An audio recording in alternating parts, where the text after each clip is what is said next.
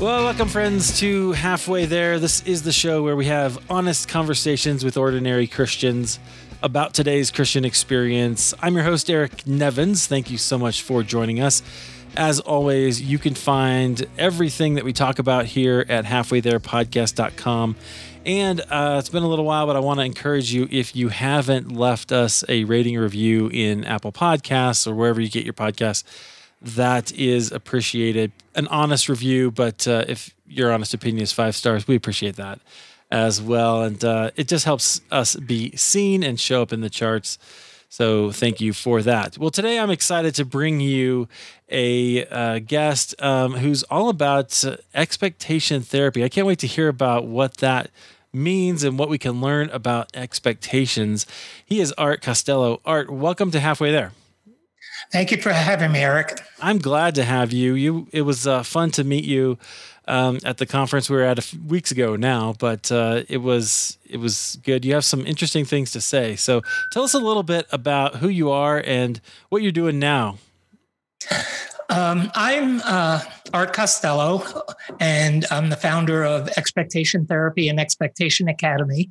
Basically, what I do is teach people to manage their expectations uh, I believe that God planted the seed of expectation in every man, woman, and child. It's up to us to manage them for the goodness of His word. And uh, it has guided me uh, throughout my life. I'll tell you my story as a nine year old, what happened to me, and how my faith grew. Uh, and I'm a firm believer in it, and, and God has worked miracles in my life. Uh, both up and down. And it's very interesting. Uh, once you learn to manage your expectations and base them in God's word, it really has a pronounced effect on your life and how you move forward and how you handle the challenges that are presented to us each and every day because we have thousands of expectations every day. Yeah, and the hard ones are the ones we don't even know that we have, right? That that is correct. That we uh, are expecting, and then that I find creates a lot of conflict, and so awareness is is a big part. I'm sure we're going to talk about that, so I can't wait to to get there. Well, so take us back into your story, and how did you um, how did you come to faith? You said you had that moment at nine years old, but tell us about your family before we get there, and kind of what what was the faith situation like before that. Uh, basically, what happened was is when prior to my nine year old experience, we lived in a very urban area. I played baseball. It was my identity. It was my life. Mm. I was going to be a major league baseball player. My uncles, everybody played baseball with me uh, huge Dodger fans. Oh no, Brooklyn at the time. I'm 71 years old, so yeah. So, so right, this is a good time for us. right now, they're playing the Red Sox in the World Series. They probably won't be by the time this is out, but we'll we'll know how that turned out. yeah. But anyway, uh, we lived in a very urban area. For some reason, my parents decided. Actually, it was my mother decided she was going to uproot us and move us to a very, very rural area where I had no one to play with, no kids, no no ballpark, no any place to go, just this farm. And uh, I became very lonely, depressed, uh, lost, abandoned. Uh, it was a very difficult time in my parents' life. Uh, they were they were I don't want to say separating, but they were separated by distance because my dad couldn't find a job where we lived so he had to move to a city 60 miles away. So we didn't, he wasn't around me anymore. But I felt very abandoned. And in that process, I went to this hilltop that was by our farm. And the farm, I got to tell you, was not what you envision as a beautiful farm. This was a place that the house was almost uninhabitable. We had no running water. Wow. We had no in, indoor bathroom. Uh, the walls were falling down. They, my mom's idea was we were going to rebuild it and redo everything, and it didn't materialize as fast. Anyway, uh, in the process of all that, I kept going to this hill, and I would lay on my back and I'd speak to God. Mm. And I can't tell you the number of times I went up and down this hill, but it was many. One day I'm laying up there looking into the universe, and I can remember like it was yesterday asking God what was going to become of me. because I was so lonely and and ostracized in our community. We were outsiders. We weren't welcomed. And I just felt lost.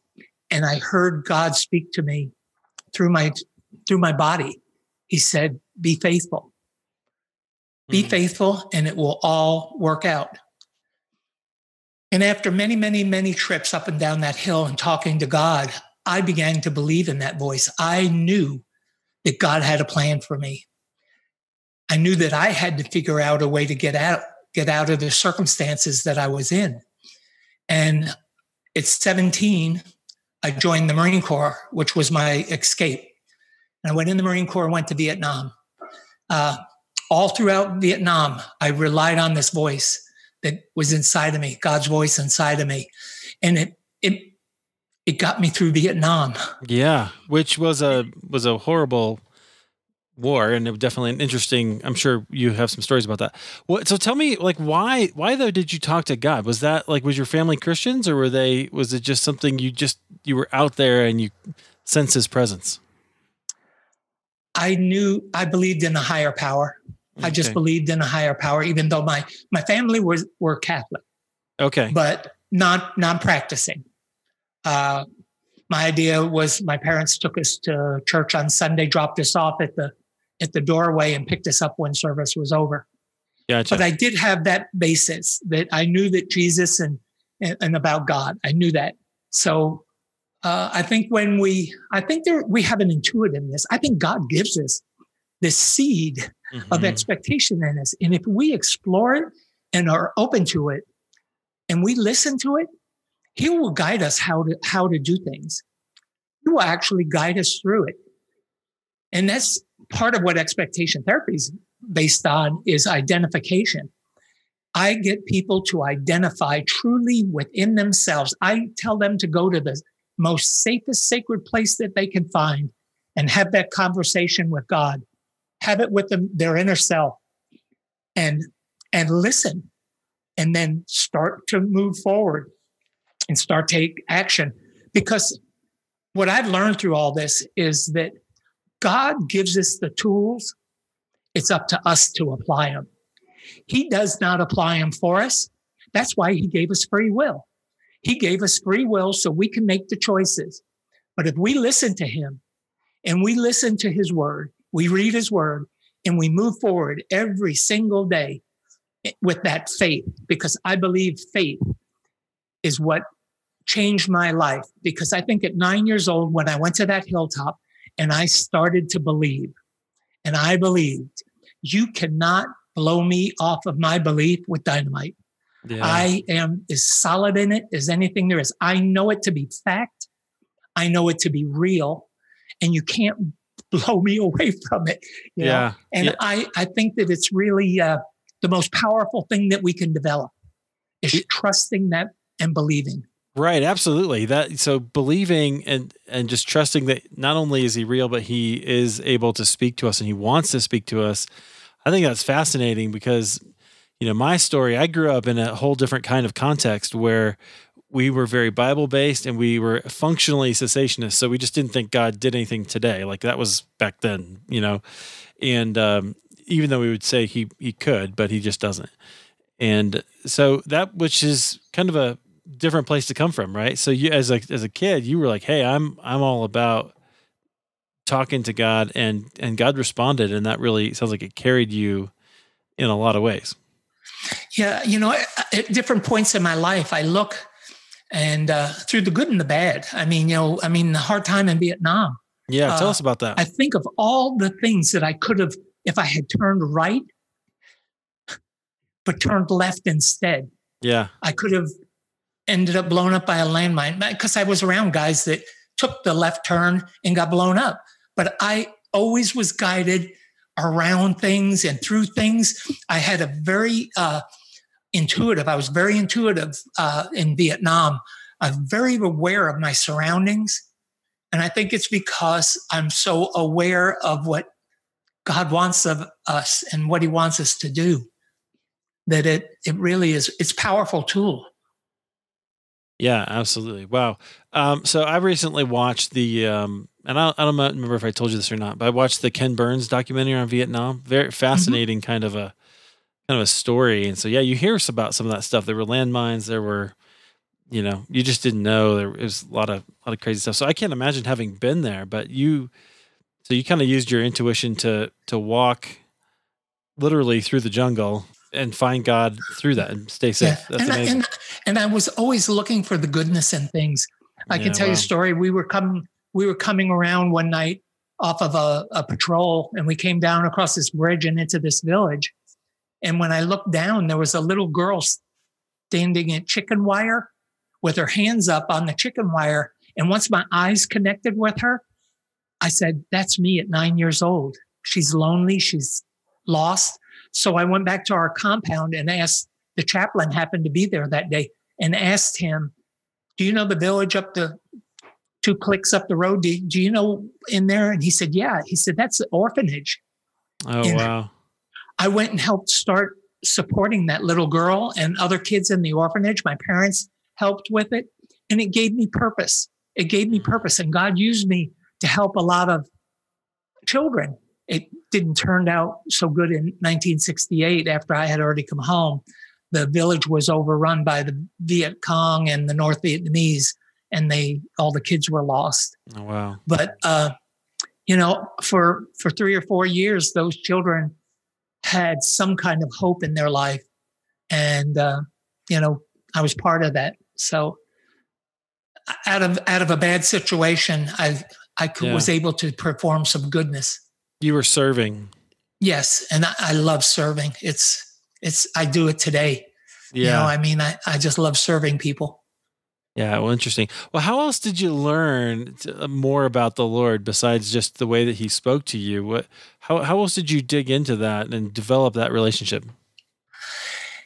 Uh, I got out of the Marine Corps in '68 and uh, started going to college. And uh, I went to Orange Coast College in Costa Mesa, California, and a chapel was just established in a tent called Cal- Calvary Chapel. And Pastor Chuck Smith was there, the pastor. And uh, I used to, on campus, uh, uh, they would bring a lot of groups and there was a lot of stuff. And I started to hear about Jesus. But in around 71, uh, I had gotten married and my wife and I bought a new house and our neighbors were uh, associated with Wycliffe Bible translators in uh, La Mirada, California. And their parents had been in Wycliffe and they witnessed to us. And Chuck Smith uh, baptized us in uh, Newport Beach in 1971. And I started really understanding what the Bible was about, what the Lord was about, and uh, how He saved me. And uh, I grew from there. And just the biggest, I won't say the biggest, one of the best blessings in my life was learning to surrender in the Word. Yeah. I mean, it just it it just was a, a full circle completion for me. Yeah, well, that's really an interesting part of your journey. So you, so you kind of knew God was there, and you were even speaking to Him. I love that God does that stuff. Like that. That really is kind of cool. And then Yeah. you you learn later about about Christ in a new way. And that is, would you say that's when you gave your life to Him? Oh, it is when I gave That's my when you life gave to your him. I surrendered. Yeah, yeah, yeah. Interesting. Wow. Totally, totally. I love that God does that. I, he's just he amazes me all the time.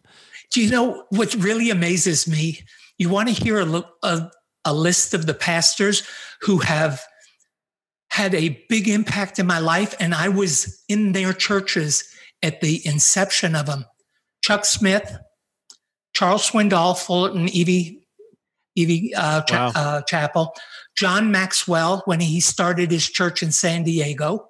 Wow. Uh, I mean, I've just had some incredible uh, pastors that have uh, got me involved in their Sunday schools and, and, and in their ministries and really have helped form me uh, into the man that I became, you know? yeah. What, what would you say the effect is of having such uh, amazing pastors? Like what what are some things that you can point to that you learned from them specifically that you maybe wouldn't have if you didn't have those kind of people investing in you? I watched them grow. I watched mm. them grow. I watched yeah. EV Free go from a hundred of us. I think the first time I attended there, they may have been 50 of us in the in the chapel. And I watched it go to almost 30,000 people. Same with John Maxwell. Wow. Same with, with Chuck Smith. I mean, all of them, I watched their growth. And I under I started to understand that everything in God's world is a process. I mean, he does perform miracles, but I'm convinced that he gives each and every one of us the tools that we're we can use to become what he wants us to be. And he he lets us grow that way. And I think I the biggest thing I learned was is let God work, let God do his work and watch things grow. If you're faithful and you believe, then you're going to end up. This is what faith is all about being here and not knowing what's going to be out here 20, 30 years later, and being able to maneuver it through it and manage it and, and be happy with it because God created us to be happy. He did not want us to be unhappy creatures. It, it, it saddens him yeah. to see us as unhappy creatures understanding how his plan it works for us is a big part of it you know because he does not promise us what a lot of what i think people think he promises us that if we do the work that he'll provide for us he'll he'll make sure that we're taken care of yeah well so what do you think people think about what god does i think i see a lot of people who pray pray pray and don't do anything. Yeah. And they wonder why God isn't doing anything for them. Because it's God wants you to do it for you. He just gave us the tools. Right. You can pray on it, and there's nothing wrong with praying. You just have to add that added ingredient, which is effort. You have to make the effort. You, you can pray about changing the world, but unless you go out and preach and do the things that God wants us to do, you can't change the world. That's how I think expectation therapy came out about because yeah. I did not ever plan on writing a book, Expectation Therapy. I let God talk to me through my experiences, life experiences, you know, and, and that's how it came. When my wife passed away, I'll, I'll skip a whole bunch of years, but okay. through, through 71 to 2003, I lived a charmed life. God loved me. I loved him. And I did everything that I could to help people and all of those things. In 2003, September 23rd, I'll never forget it. My wife and I walked into a doctor's office and he told her, Vicki, you have ovarian cancer. I think we can get a hold of it, but I'm not sure for three years, I, t- I put everything aside business, pleasure, everything. And I helped her fight her fight for cancer. And on uh, September 16, 2006, she passed away. Mm. My world ended. Uh, she was God's gift to me. I loved her. We had three beautiful children. Uh, but in honest honesty, she had left me with some tremendous gifts. And I promised her certain things. I promised her I'd pay all the medical bills. I promised her I'd behave and not fall apart. I promised her, she promised me that I would find another woman who would who would love me as much as I loved her, and I didn't believe her. Wow. I turned around and I started drinking.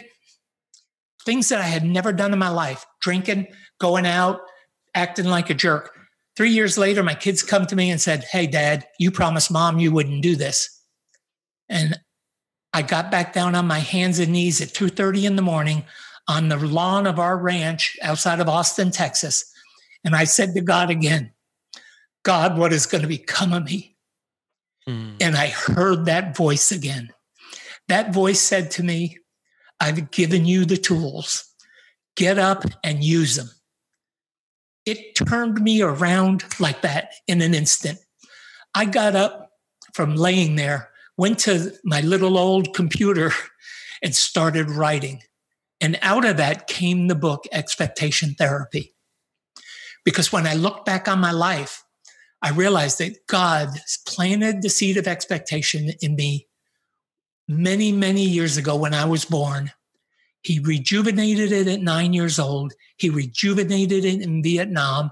He rejuvenated it when Vicky passed away. I just had to apply it.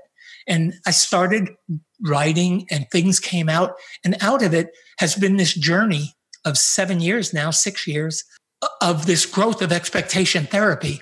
And I really believe that what God has commanded of me is to is to let everyone know that their expectations matter.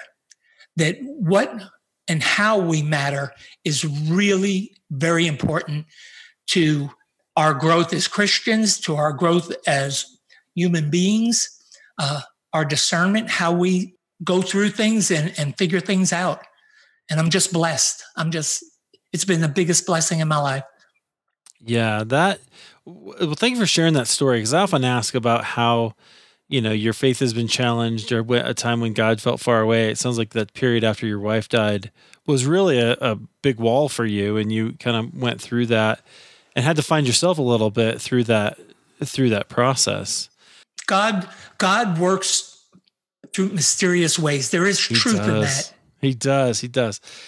Yeah. So anyway, so you you kind of went through that that period of dark night, if you will, and you and you found this this message at the end. What tell tell me tell us more about expectations and kind of um, that why that message is so important. so what I love about what you're what you're saying are is there's something about I, I, think a lot about the human being. And there's something about the human being, the, about the way that God has made us that um, I don't know that all of our theology takes and our practice takes into account. And so, at least in my experience, and I can obviously only speak to that. But I think one of the things you you were talking about, um, you know, when people pray and they ask God for things, but then they never they don't go out and do anything. They that you know it, it is one thing to say, I need to trust the Lord. But like we, we we're studying Elijah in our church right now. And he goes out and he goes to the, you know, to that fight, the fight with Baal at the, hmm. on the, on Mount Carmel. And he's like, okay, I'm gonna I'm gonna trust the Lord. And he he does he prays, but he also does all the things necessary to set up the sacrifice, and then he takes some action afterwards and he kills a bunch of people.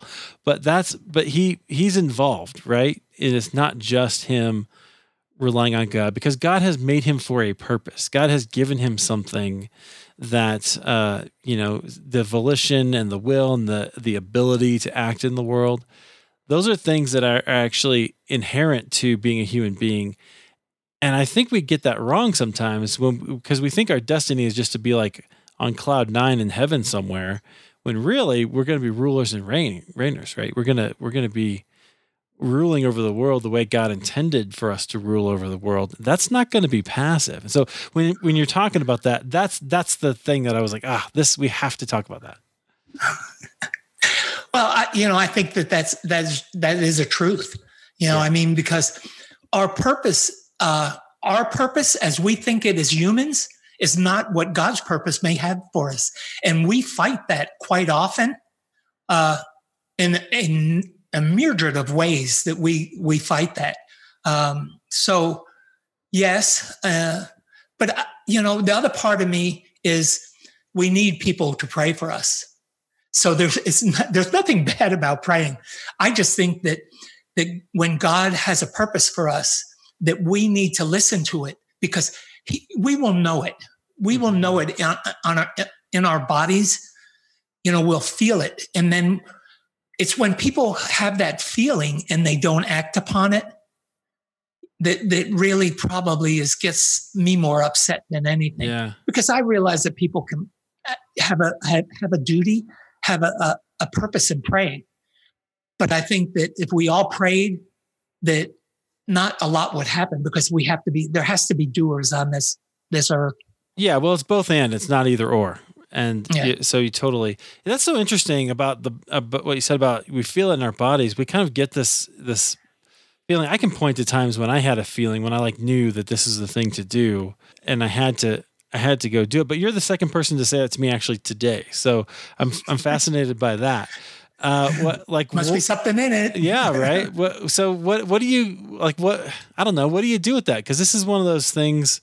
You know, for those of us who grew up in a reformed tradition or sola scriptura, only the Bible. That's it's a challenging idea uh, to think about how we interact with God on a personal level.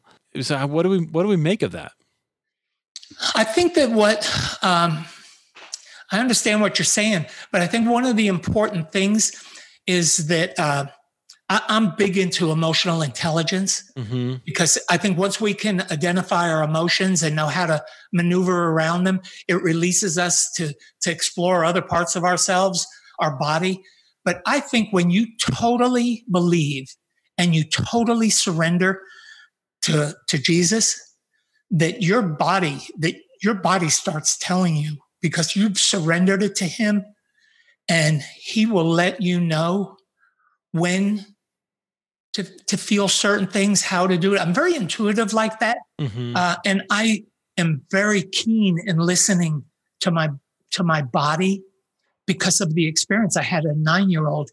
A lot of nine year olds. That the thing I find fascinating is at nine years old that I had the intelligence to realize what was going on and that I had to leave, that I was being called to leave my brother and yeah. sister stayed there at the at our farm, and my brother passed away last year, but he led a very unhappy life because of drugs and alcohol and mistreating women and all those things. So I'm totally different than my my brother and sister. My sister internalized it and has a lot of medical issues, uh, scleroderma, uh, diabetes. So she internalized all that. But I, I I surrendered it all to God.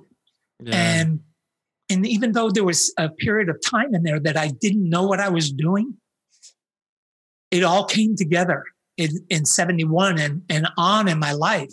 And it just amazes me that when I surrendered, that God took over my life and he moved it where he wanted to. That's the lesson in all this is once you surrender and you believe and have faith, boy, your life is going to go the way that God intended it to go.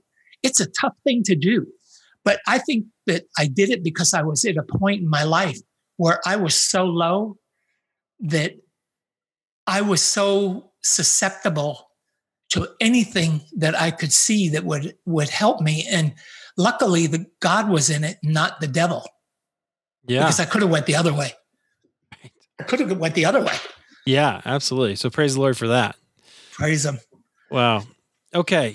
All right. So I want you to take us into. So you write this book about expectation therapy, and I want to know what what are the kind of main points in this. How do we understand expectations, and how you know maybe let's talk about awareness. How do we become aware of our expectations, and and why is that important? Well, I think it surrounds around being mindful. You know, if you become mindful of something and start applying it, it really has it really becomes ingrained in who you are. And i think that you know going back again i think i became very mindful as a nine year old of my life and what was going on. But when i stepped back and started writing and i started realizing that god's expectation of me was planted as an infant you know at birth before birth and he planted that seed in me and once I started learning how to develop it, and what came of it was the first step in expectation therapy is to identify, which I've explained, yeah. go into a place and really do that. The second is clarify it. Clarify it in the sense that you are positive beyond all reasonable doubt by anything that this, this is what you're supposed to be doing. And then third is solidification, which is writing a, a, a written plan and following it through, becoming married to it and actually carrying it through. It actually came out of a physics uh, formula called the formula for expectation. It's what scientists use to figure out the probabilities and the possibilities of an experiment.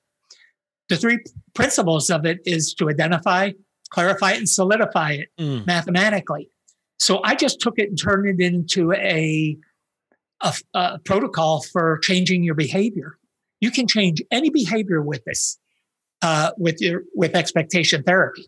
So it's not complicated. It's rather simple, but it's so effective because it gets to the root of what you want to change very quickly. It gives you a clear written path of how to get around it, you know, how to maneuver through it. And it works. It just absolutely works. And it came through God. It, he put it all in my head and made it all work out. Yeah, I love that. So uh, tell me, uh, like, give us an example of how you have used this in your life to some positive results.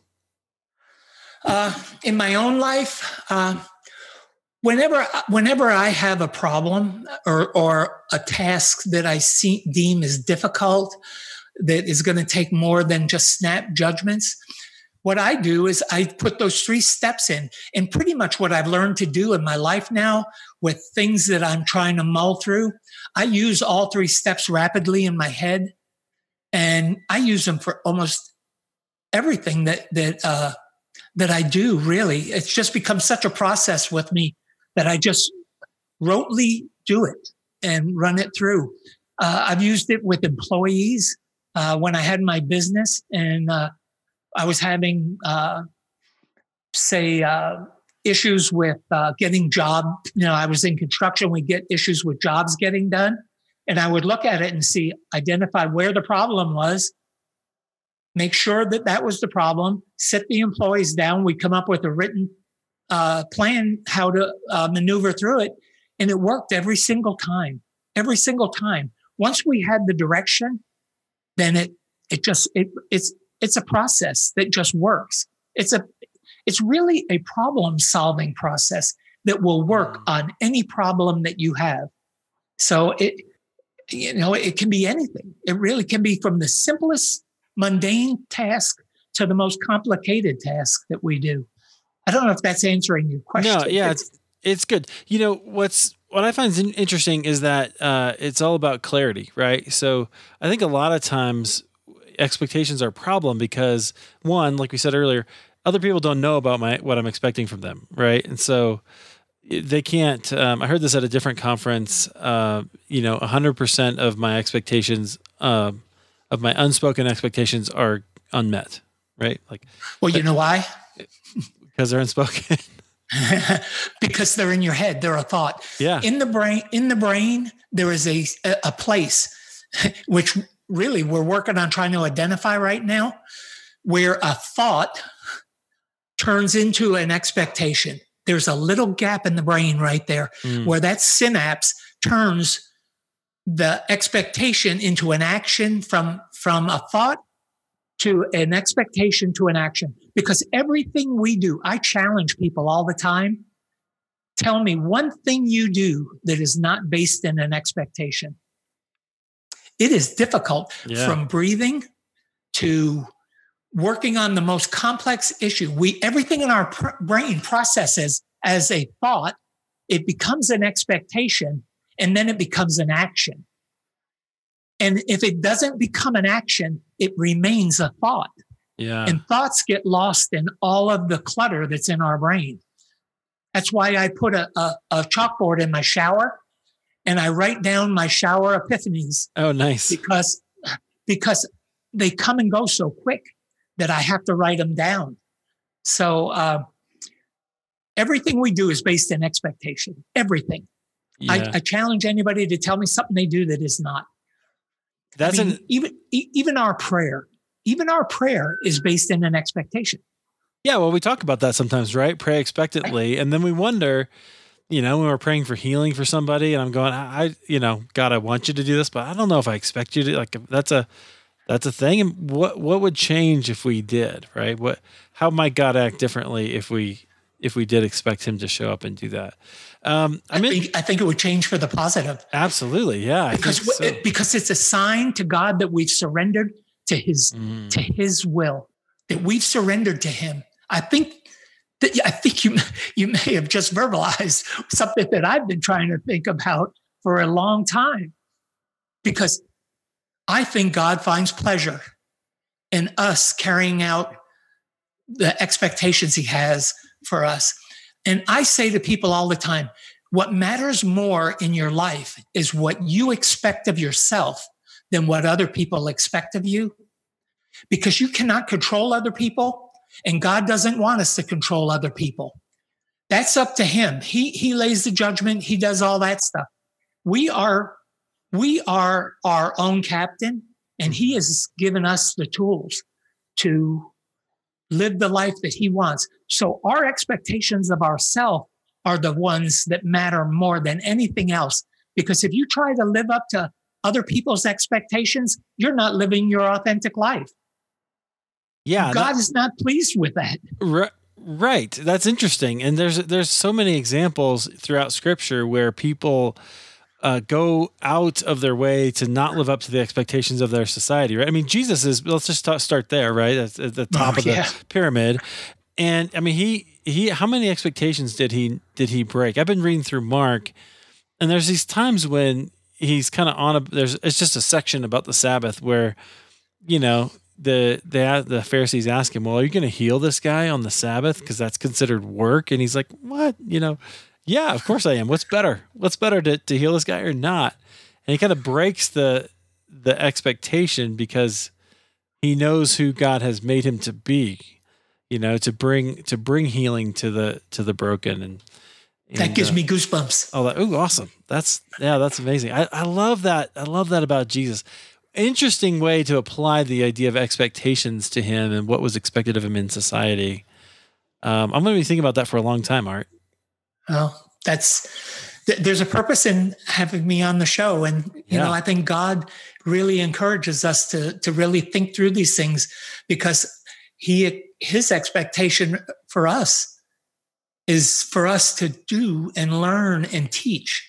I think God wants us to to become almighty doers and and learners and teachers so we can teach others. And that's how the earth is going to be saved. Because if we don't start doing it, it's it's going. I mean, we're you know what's going on right now in the political realm and everything, and uh, uh, you know, I often wonder what God is, you know, is looking down upon us and going, Mm-mm-mm. when am I, when are my children going to rise? You know, when are we gonna gonna start teaching and being the example? I mean, that's that's the true test of it. Yeah, absolutely. And I think there's signs for hope. I think the church is in certain places uh, starting to to do some things. This is one of the interesting things. So uh, you know, we, I don't want to get too terribly political, but what I love about there's there's as a conservative, I like a lot of things Donald Trump has done. Not everything, and I don't like his style for sure. But I understand. but on the other hand, I love that because of his own background and his life uh, it has to it raises a lot of questions for evangelicals about are we still going to be as you know um, you know lockstep with the Republican Party and with with this guy, and we have to kind of think about it a little bit harder, um, you know, and about you know whether or not that this is a direction that we that we want to go, and whether or not the kingdom of God is the same as the the United States of American government, right? That's and that I think is a very important distinction. Oh, it is absolutely, and you know, uh, I think that uh, like all things that God's involved in, it's about evolving. He uh, he wants us to evolve, and when we're when we're in this process, and particularly with the way Donald Trump is going right now, uh, I think it's the first step in the evolution of what God has planned. I, you know, and, and it's it's shocking. It's shocking, but I think that that's what the world needs to be shocked. Yeah, it could be. I, I don't know what what's where that's going, and I'm not going to make any predictions. Those people always go down in flames. So, but uh, and I don't mean they go to hell. I don't mean that, but I, I just mean that it's it never happens. But that so we'll see. We'll see what happens. But uh, yeah, I think I think that's an interesting application of what we expect in the political realm, though, right? And thinking about yeah. Well, and that's what I've always taught people is that our expectations, we have social expectations, we have personal expectations, we have uh, political expectations. We have so many different varieties of expectation that it just permeates everything that we do in life. And that's why it's so important to teach your children how to manage their expectations. Because if they can, somebody asked me at, at the conference that you and I were just at, if you could teach your ch- child one thing, what would it be? And I said, I actually did it. All three of my children, I taught to taught them how to manage their expectations. And it has served them so well. Wow. So that would be what I would want to do for every child in the world to teach them how to manage their expectations. We can expect high occurring things, but we also need to learn how to manage the low ex- expectations that we're going to uh, be confronted with because expectations are like a, uh, a bell curve. They just go up and down, up and down. Yeah. And that's the way that life is. It, God designed it that way. We're not supposed to be happy 24 hours a day or have every expectation met. How would we grow? How would I have mm. grown to who I am if at nine years old I had stayed in a, a, a urban area, played baseball all my life, gone and played professional baseball? I wouldn't be doing what I'm doing now. I wouldn't be fulfilling the promise He wow. had for me.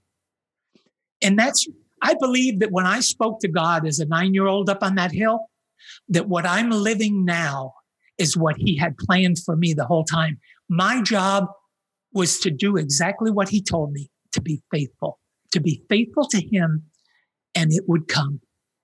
Wow. And it's, and it's here. Art, that is powerful. Thank you for that. I appreciate this introduction to expectation therapy and your story. You know, God, God definitely has been working with you, and I think um, it is amazing. So, friends, if you want to learn more about expectation therapy and what Art and I are talking about, um, I've got links to his book on the on the show notes in half at halfwaytherepodcast.com um, and his and Art's website, and as always, um, everything else that goes along with the show notes there. So check that out. And uh, Art, um, you are at expectationtherapy.com, I believe. Is that right? That's correct. Perfect. Anything else you want to leave us with?